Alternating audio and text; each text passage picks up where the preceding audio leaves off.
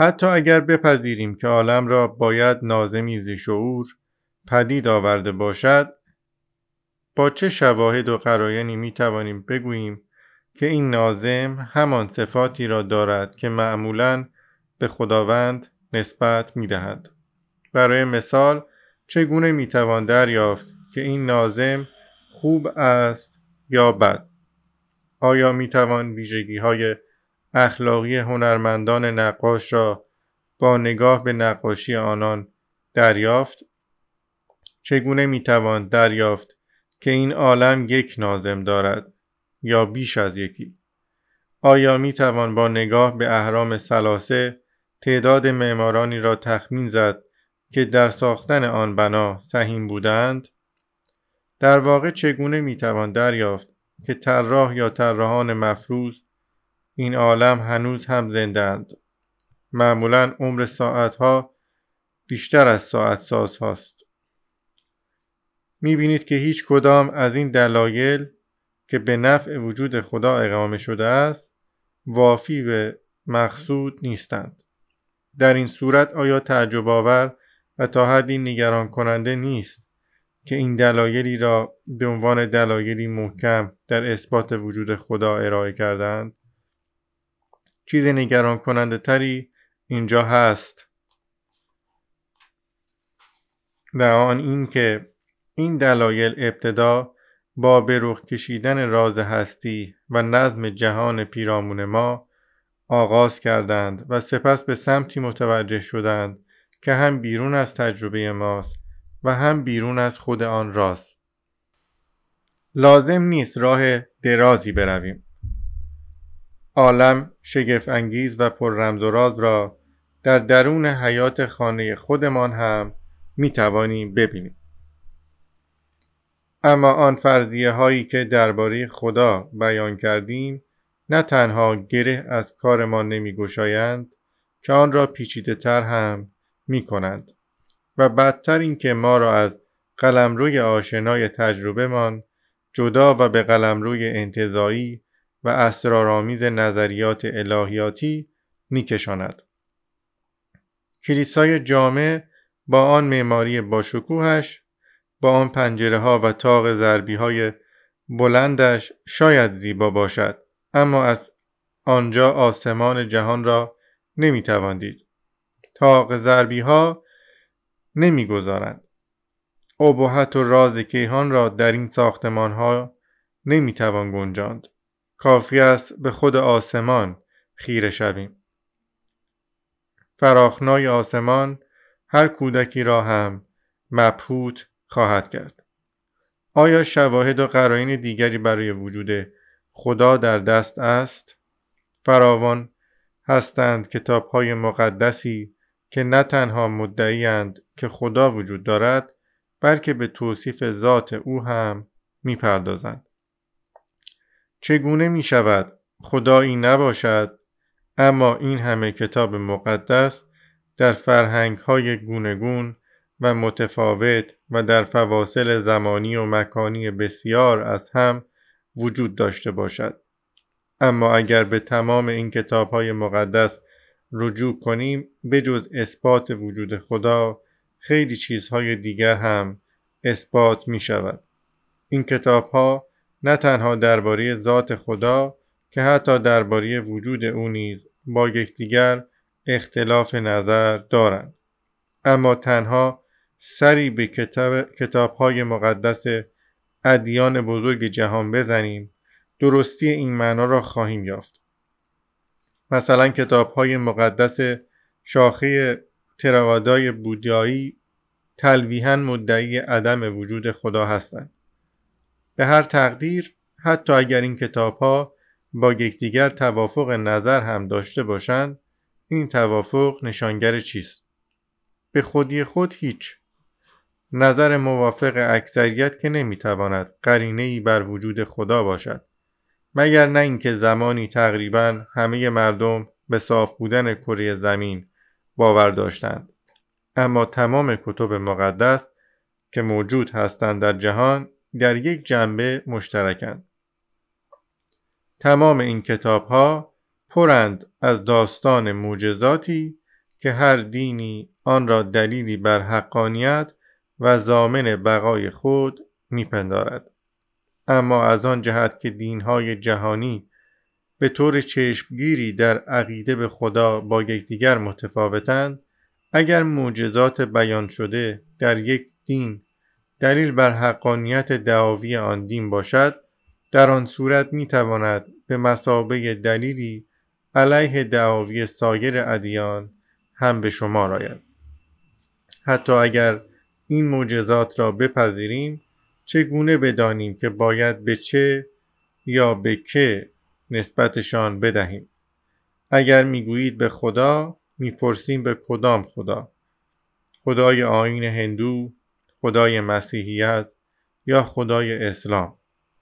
اگر از من بپرسید می‌گویم که آیا ممکن نیست آنان که به فرض شاهد این معجزات بودند به واسطه برخی نیروهای پنهان که حتی برای خودشان هم ناشناخته بوده است خودشان علت ایجاد آن معجزه ها بوده باشند. برای مثال آنچه را معجزه شفابخشی مینامند در نظر بگیرید. چرا باید منکر این احتمال شد که در ما نیروی شفا دادن هست؟ بیشتر مردم که داستان معجزه های کتب مقدس را میپذیرند آن را فقط در پاره ای از کتاب های مقدس میپذیرند. نه در همه آنها. برای مثال هندوان به ندرت معجزات نقش شده در کتب مقدس مسیحیان مثل معجزه تبدیل آب به شراب را باور می کنند.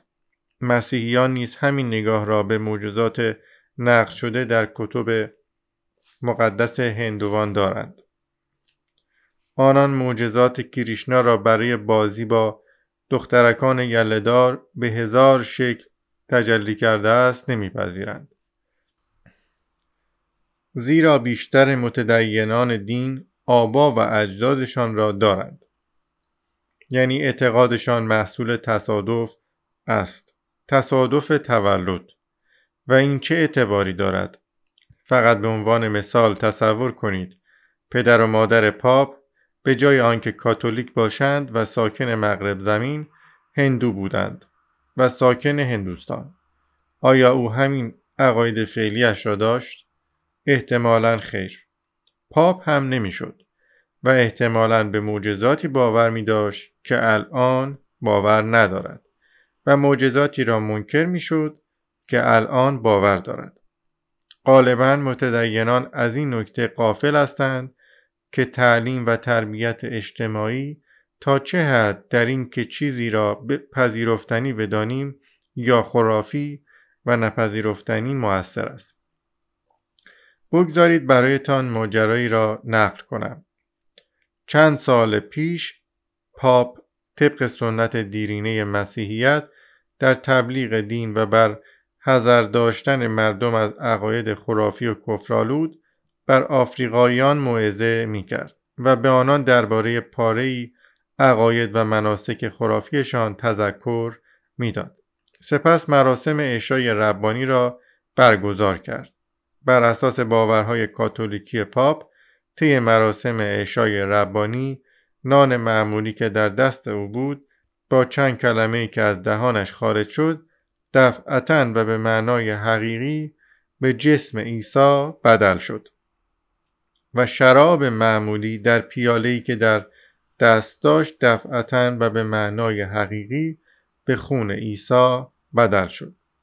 او سپس هر دو را خورد دهان آفریقاییان از تعجب باز مانده بود.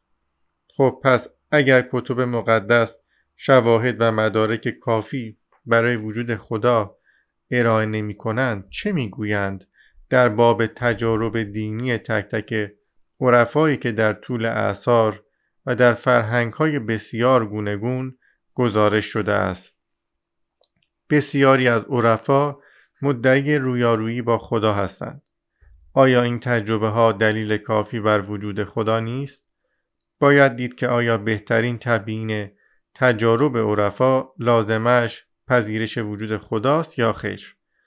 اگر پذیرش وجود خدا لازمه چنین تبیینی نبود در آن صورت نمی توانیم این باور عرفا را که بر آنند که خدا را تجربه کردند از جنس معرفت بدانیم.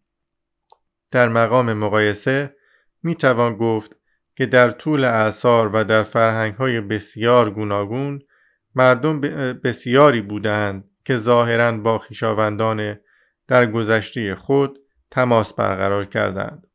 اما این واقعیت که کسانی چون این تجاربی داشتند وجود روح را ثابت می کند هیچ معلوم نیست. باید دید که آیا طبق بهترین تبیین این تجربه ها ما ملزم به پذیرش وجود روح می شویم یا خش. مسئله اینجاست که به طرق دیگری هم می توان این تجرب را توضیح داد. مثلا اینکه اینها از مقوله حقبازی توهم و مانند اینهاست. برای مثال ممکن است بر اثر شوک یا اندوه ناشی از فقدان محبوب تغییرات شیمیایی در مغز فرد به وجود آید و او دستخوش توهم و ارتباط با پیشان پیشینیان خود باشد. مادام که چنین تبیین های طبیعی وجود دارند که احتمال درستیشان دست کم به اندازه تبیین هایی هست که پای روح را به میان میآورند چون این تجربی نمی‌تواند دلیل کافی و وافی بر وجود روح باشد. در مورد عارفان هم وضع به همین منوال است.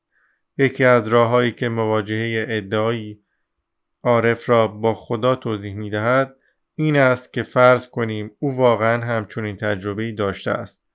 راه دیگر این است که فرض کنیم او در نتیجه تغییرات شیمیایی که در درونش بر اثر روزداری مراقبه یا دیگر علل ناشناخته اما طبیعی به وجود آمده دچار توهم تجربه خدا شده است.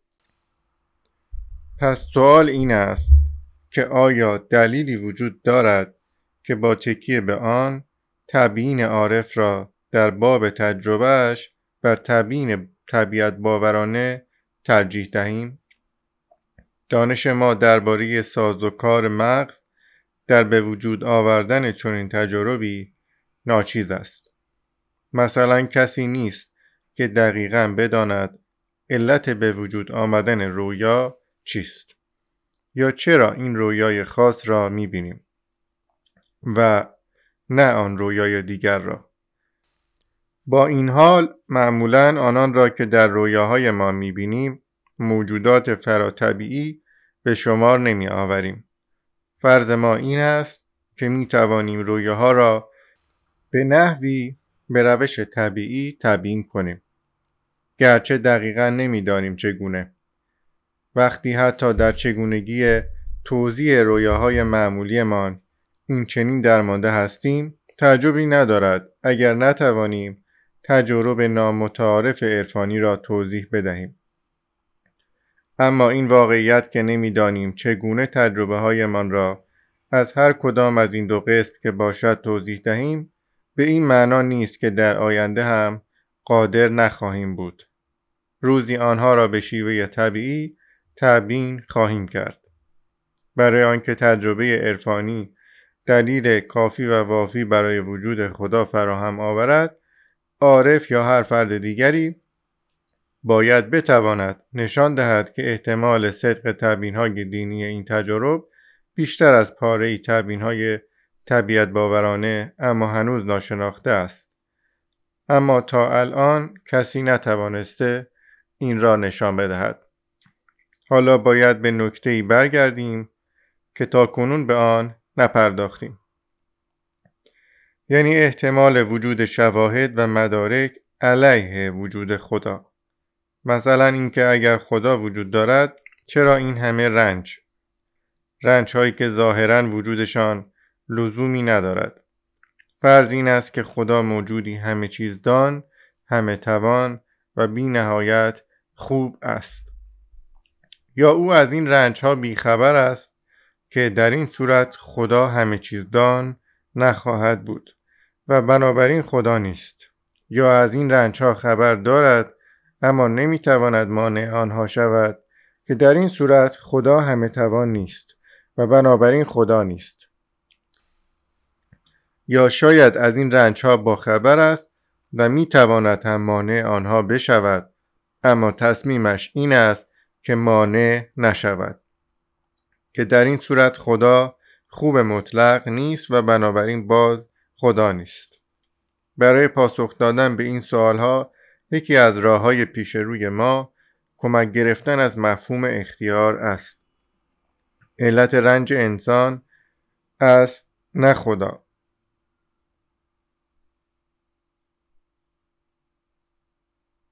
خدا آفرینش انسان مختار را برگزیده است.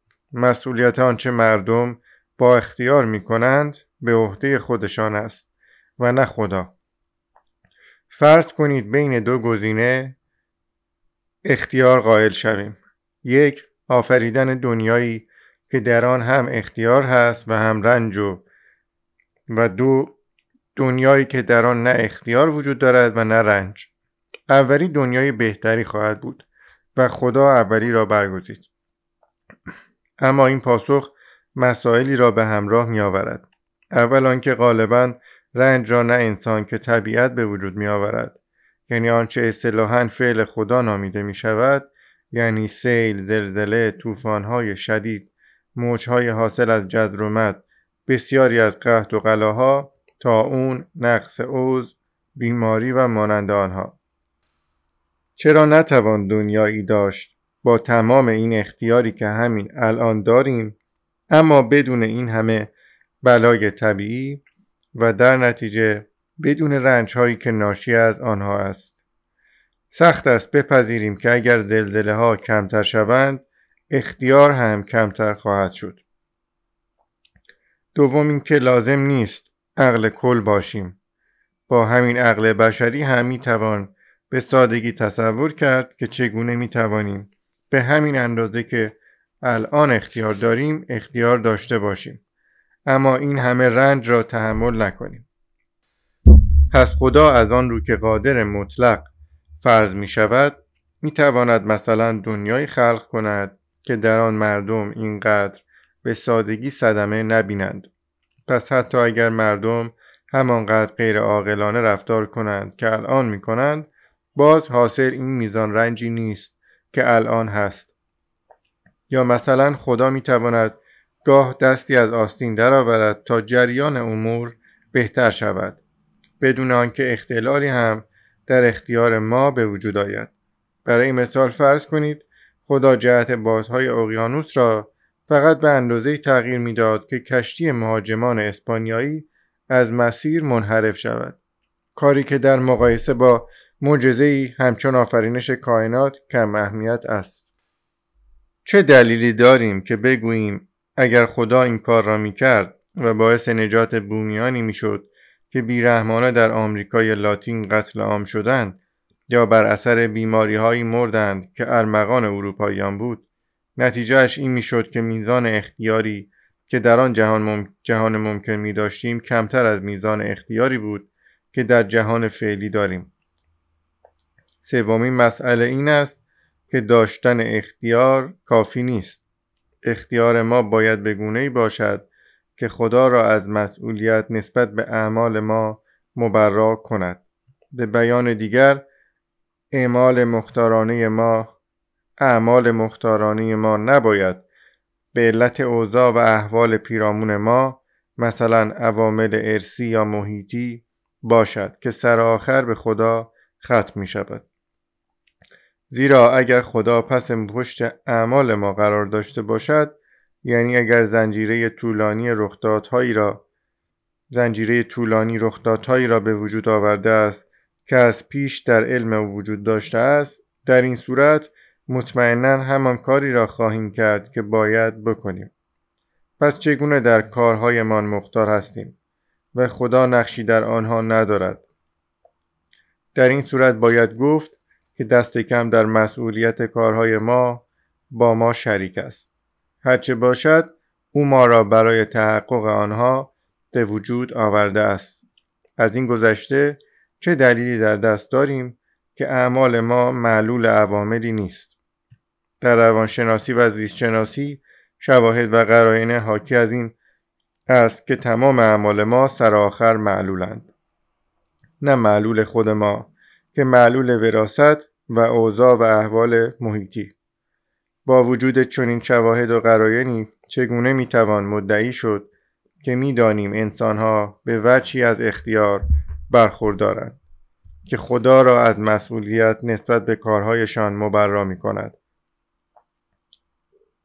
نکته آخر این که خدای قادر مطلق می تواند دنیای خلق کند که در آن مردم نیکی را از سر اختیار بر بدی ترجیح دهند چنان که معمولا در دنیا چنین می کند. از غذا خدا اگر وجود داشته باشد واقعا هم تصمیم گرفت چنین دنیایی به بیافریند و آن همین دنیای ماست همچنین خدا می تواند دنیایی بیافریند که در آن مردم مختارانه نیکی را بر بدی بیش از آنچه معمولا در دنیای کنونی ترجیح می دهند ترجیح بدهند. چون این دنیای بهتری دنیای بدون رنج نیست اما رنج در آن کمتر خواهد بود. آیا امکان ندارد در چنین دنیایی اختیار ما به همان اندازه باشد که الان هست؟ برای آنکه بدانیم خدا وجود دارد باید دلایلی در دست داشته باشیم که امکان اخیر را منتفی کند. و اگر نتوانیم این کار را بکنیم در آن صورت به نظر می رسد که خدا در انتخاب نکردن دنیای بهتر مسئول است و بنابراین مسئول رنج های بی جهتی است که در این دنیا هست و از این رو خدا نیست. ما بحث را با این پرسش آغاز کردیم که آیا شواهد و مدارک کافی و وافی بر وجود خدا در دست هست یا خیر. اگر چنین مدارکی هم وجود داشته باشد ما هنوز آن را نیافته ایم پس شاید بهترین کار این باشد که دست به دامن ایمان شویم. ایمان به خدا یعنی باور به او در نبود شواهد و مدارک کافی. امروزه بسیاری از متخصصان دین این نکته را تایید می کنند که شواهد و مدارک کافی به نفع وجود خدا در دست نیست. در نتیجه دو راه می ماند. یا باور خود را بر ایمان بنا کنیم یا که هیچ. منتها توجه داشته باشید که اگر پرسش این باشد که آیا ما به وجود خدا علم داریم یا خیر عملا تمام آنان که مدعیند پایه باور ما باید ایمان باشد این را هم میپذیرند که پاسخ این پرسش منفی است. البته هندوان مسلمانان و مسیحیان هر کدام ممکن است ادعا کنند که نسبت به وجود خدایان یا خدای خود علم دارند. اما اگر باور دینی مبتنی بر ایمان باشد در آن صورت هندوان مسلمانان و مسیحیان هر سه در ادعای خود بر خطا هستند زیرا ایمان معرفت نیست. از این گذشته ایمان شمشیر دودم است. یعنی می توان دقیقا بر همین اساس به نبودن خدا ایمان داشت. خدا باوران می توانند با کمک گرفتن از روانشناسی برای باور به خدا خواص درمانی ذکر کنند و بگویند که با سرشت بشر سازگارتر است. اما بسیاری از خدا ناباوران با توجه به همین نکته ادعا می کنند که از نظر روانشناسی باور به خدا باوری نوعی بیماری است. حتی برخی از آنها مدعی هستند که باور به خدا خطرناک هم هست. زیرا ایمان دلیلی برای ترجیح خدای یک دین بر دیگر ادیان فراهم نمی آورد. برای مثال هندوان همانقدر در باور به کریشنا بر مبنای ایمان مجازند که مسیحیان در باور به مسیح. بر مبنای ایمان و مسلمانان در باور به الله بر مبنای ایمان. و همینطور سایر ادیان. و غالبا انسانها وقتی نمی‌توانند های اساسی میان خود را به نحو اقلانی فیصله ببخشند همیشه به خشونت روی میآورند. در طول تاریخ اختلافات دینی منشأ بالقوه خشونت های اجتماعی بوده است. چنان که اکنون نیز هست. وقتی مردم چه خدا ناباوران چه خدا باوران خود را بیش از نفس زندگی به پاسخها وابسته می کنند پاسخهایشان به جای آنکه راهگشا باشد راهزن می شود خدا باوران در واکنش به راز هستی از واژه‌ای رازآمیز کمک می گیرند خدا اما این کار هیچ کمکی در جهت فهم بهتر خود و عالم به ما نمی کند. واجه های رازآمیز همانند پاسخ های رازآمیز گره از رازها نمی گشایند. تنها میان ما و دانسته هایمان مانع زبانی ایجاد می کنند و رازها را بیشتر در حاله ابهام فرو می‌برند. این موانع زبانی چه دینی باشد و چه غیر آن می توانند احساس سردرگمی و تشویش ما را هنگامی که به پاسخها دست نمیابیم کاهشتند.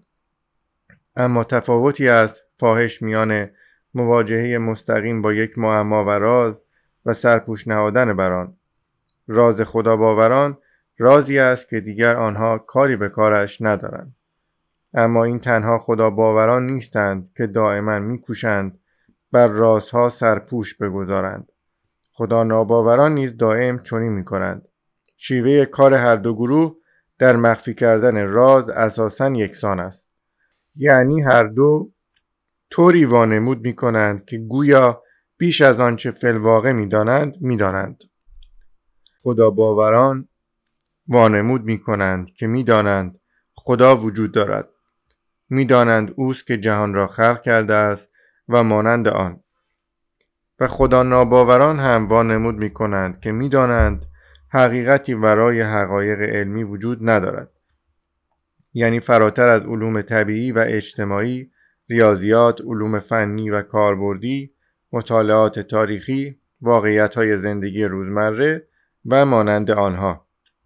اگر این دو گروه توافق کنند و تصمیم بگیرند که از تظاهر به دانستن بیش از آنچه فلواقع می دانند دست بردارند در آن صورت گما می کنید مدعی دانستن چه چیز خواهند بود.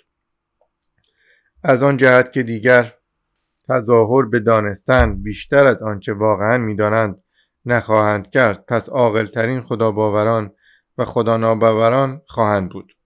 خب حالا جای این پرسش است که در این صورت این عاقلترین خدا باوران و خدا ناباوران مدعی دانستن چه چیز خواهند شد. شاید تنها این. در عالم هم حقایق علمی وجود دارد و هم راست. در پایان این بخش دوست داشتم که یک موردی اینجا اشاره کنم بهش که صرفا خوندن یک کتاب یعنی همینطور که من دارم این رو می‌خونم یا کتاب های دیگه این چیزی که توی کتاب نوشته شده دلیلی بر اینکه حتما درست باشه نیستش چه توی این بخش که در مورد خدا هست چه در بخش دیگه که خب یه جایی به نظر من تو نظر من یعنی با نظر من یکسان میاد. یه جایی منو می‌تونه متقاعد بکنه یه جایی نه توش یعنی ایراد می‌بینم. حداقل تو این لحظه زمانی که دارم میخونمش و بنابراین خواستم فقط اینو بگم که هر چیزی که نوشته شده تو این کتاب یا کتابهای دیگه و اینجا خونده میشه دلیلی بر حتمی بودن درست بودنش نیست. و خود این کتاب هم مثلا بر مبنای اینه که آدم بیشتر و تو زاویه های مختلف بتونه فکر بکنه. و خب منم اینجا یه سری چیزا رو متقا هم نظره با هم یه جایی متقاعد میشم یه جایی ایراد می‌بینم و کاملا ایراد توی قضیه می‌بینم قضیه که مطرح میشه. حالا هم توی این بخش که خب یه خورده حساس هم هست در مورد خداه و حالا چه بخش های دیگه که مثل همون کیهان و اختیار و و چیزهای دیگه. ولی خب من چیزی اضافه نمی کنم چون که این فقط صرفا خانش کتابه. شاید اگر که موقعی خلاصه خواستم بخونم از کتاب ها یا نظری خواستم بدم اونجا بتونم خب یه نظری رو اضافه بکنم.